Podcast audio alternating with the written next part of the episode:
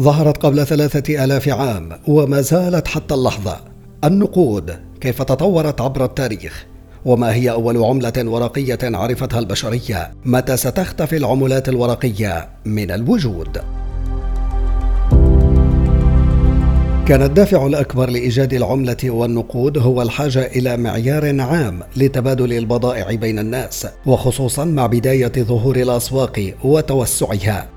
في بداية الأمر قبلت العديد من المواد بوصفها عملة ومن الأمثلة على ذلك جلود الحيوانات والملح والأسلحة والمعادن وغيرها. وبعد أن استخدم الصينيون نماذج مصغرة من الأسلحة بوصفها عملة قاموا بصناعة قطع معدنية دائرية الشكل وجرى اعتمادها في عام 770 قبل الميلاد كعملة معدنية. في عام 600 قبل الميلاد سق الياتس ملكوليديا وهي أشهر أقاليم آسيا الصغرى أول عملة معدنية رسمية وكانت مصنوعة من الإكتروم وهو خليط من الفضة والذهب. أما النقود الورقية فتعتبر الصين أول بلد طبع العملة الورقية وذلك في عهد سلالة تانغ.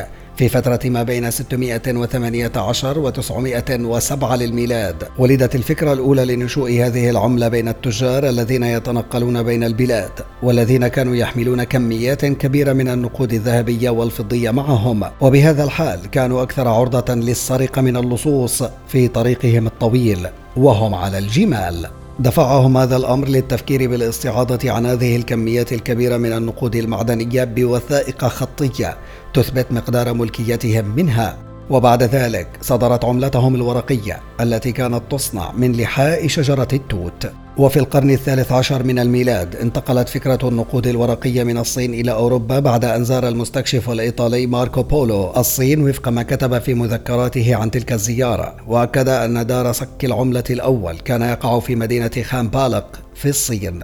قام بعد ذلك مصرف ستوكهولم في السويد وهو أول مصرف أوروبي يصدر العملة الورقية بطباعة عملة ورقية في عام 1660 إلا أنه فشل في الإيفاء ودفع قيمة كل ما أصدره من عملات ورقية بالذهب فأعلن إفلاسه عام 1664 انتقلت التجربة بعد ذلك إلى بريطانيا التي أصدرت عملتها الورقية الأولى في عام 1694 وسرع هذه العملية هناك وجود مستعمرات تابعة لبريطانيا على مسافة بعيدة منها. وبعد استقلال أمريكا عن بريطانيا عام 1776 بدأ المصرف الأمريكي المركزي في إصدار عملة الدولار التي مرت بمراحل مختلفة حتى عام 1944 وتوقيع اتفاقية بريتون وودز الشهيرة التي حولت الدولار إلى عملة عالمية. إصدار هذه العملات نشط التجارة الخارجية وسهل عملية التبادل البضاعي بين الدول. ولاحقا لذلك أصبح لكل دولة عملتها الورقية الخاصة وتبادلت الدول عملاتها. وأصبح هنالك ما يعرف ب